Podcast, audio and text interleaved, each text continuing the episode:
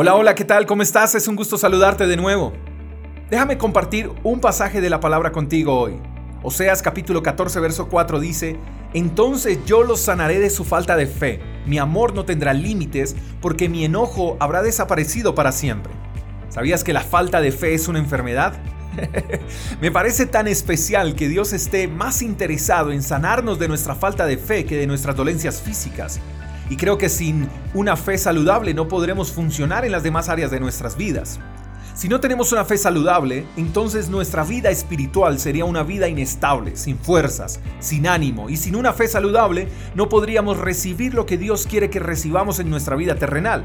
Ahora, por supuesto que Dios quiere sanarnos de nuestras dolencias, por supuesto que Dios quiere bendecirnos con cosas maravillosas, pero nada de eso podríamos recibirlo y disfrutarlo si nuestra fe está enferma. Ahora, dice el pasaje que su enojo desaparecerá para siempre. Sí, Dios también se enoja. ¿Y por qué no? Pero si el pasaje está hablando de que Él quiere sanarnos de nuestra falta de fe, podemos pensar que a Dios le puede producir enojo nuestra falta de fe más que nuestro pecado. ¿Por qué?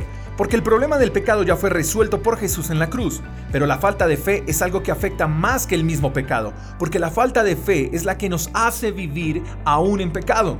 Y podemos estar deseando todas las cosas buenas que Dios quiere para nosotros. Sería muy extraño pensar que alguien no quiera ser bendecido, pero todo lo bueno de Dios no puede ser derramado sobre nosotros si tenemos una fe débil.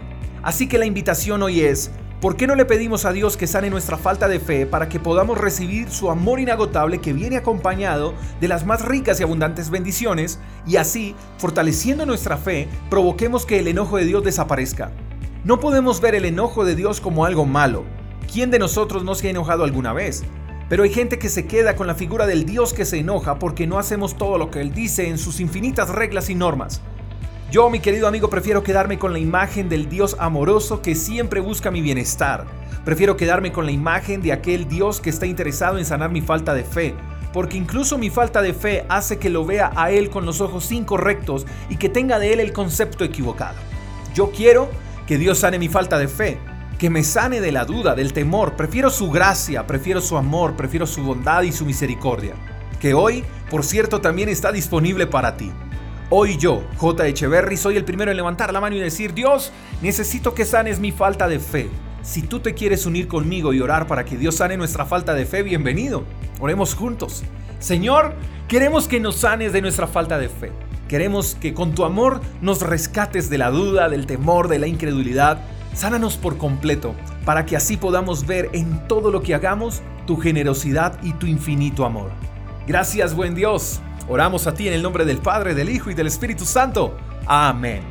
Querido amigo, te mando un fuerte abrazo. Espero que tengas un día extraordinario. Hasta la próxima. Chao, chao. Gracias por escuchar el devocional de Freedom Church con el pastor J. Echeverry. Si quieres saber más acerca de nuestra comunidad, síguenos en Instagram, arroba Freedom Church Call. Hasta la próxima.